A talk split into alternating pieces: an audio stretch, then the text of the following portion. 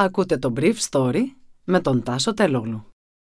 Χορηγός του Brief Story είναι το Avra Carbo. Avra Carbo. Ένας εναλλακτικός τρόπος ενυδάτωσης για κάθε στιγμή. Καλημέρα σας. Σήμερα είναι 3η 8 Φεβρουαρίου 2022 και θα ήθελα να μοιραστώ μαζί σας αυτά τα θέματα που μου έκανε εντύπωση.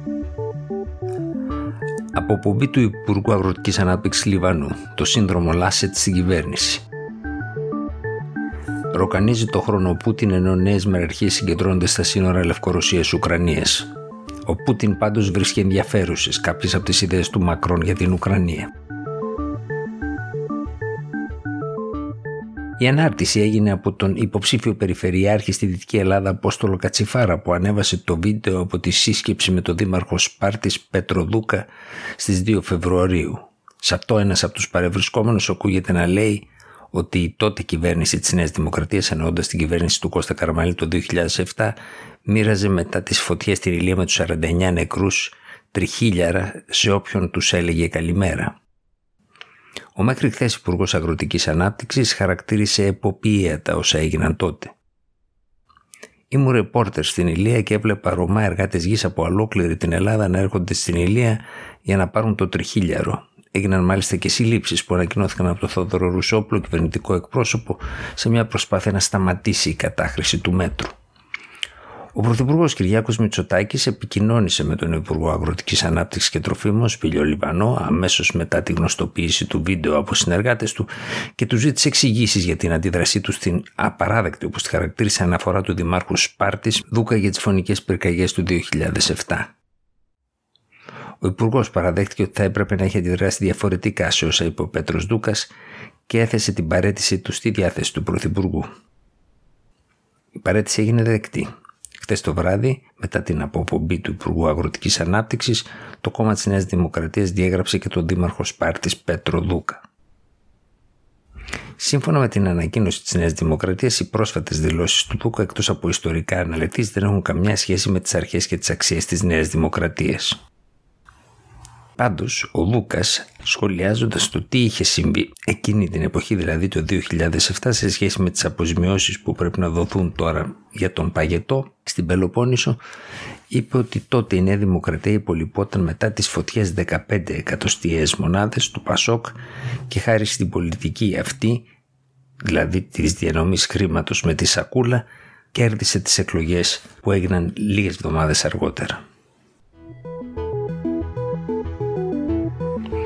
Ο Γάλλος πρόεδρος Εμμανουέλ Μακρόν συναντήθηκε με τον Ρώσο πρόεδρο Βλαντίμιρ Πούτιν στη Μόσχα, ενώ ο καγκελάριος Όλαφ Σόλτς είδε τον Τζο Μπάιντεν στις Ηνωμένες Πολιτείες. Τέλος, η Γερμανίδα Υπουργός Εξωτερικών Αναλένα Μπέρμπορκ βρέθηκε στο Κίεβο για συνομιλίες με την Εκρανική ηγεσία. Αλλά όλες αυτές οι διαβουλεύσεις δεν φαίνεται να αλλάζουν κάτι στη συγκέντρωση των ρωσικών στρατευμάτων στην περιοχή της Λευκορωσίας που συνορεύει με την Ουκρανία. Ο πρόεδρος Μακρόν είπε πριν από τις συνομιλίες του με τον Ρώσο πρόεδρο, που φαίνεται ότι καθυστέρησαν να αρχίσουν, ότι ελπίζει να στρέψει τη διαδικασία προς μια αποκλιμάκωση.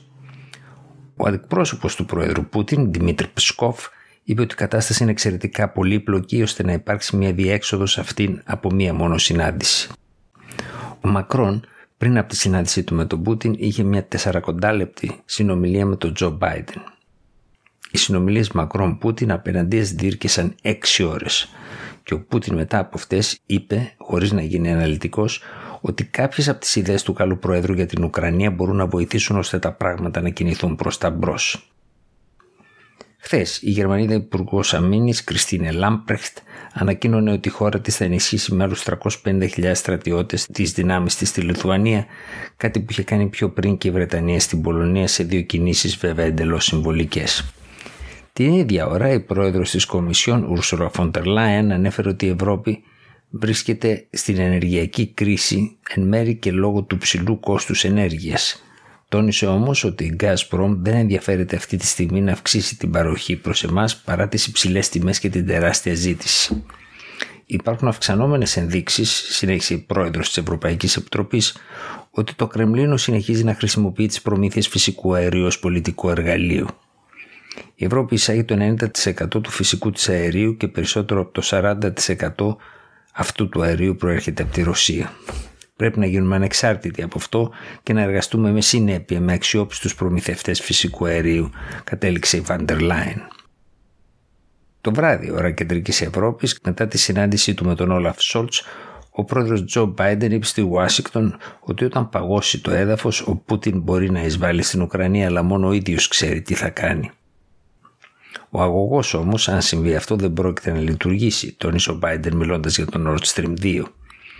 Ο καγκελάριος από την πλευρά του είπε ότι δεν θα πρέπει να προειδοποιηθεί η Ρωσία για το εύρος των κυρώσεων, ενώ για τον Nord Stream 2 είπε ότι όταν έρθει η ώρα το Βερολίνο θα δράσει από κοινού με τους συμμάχους του και όχι μόνο του.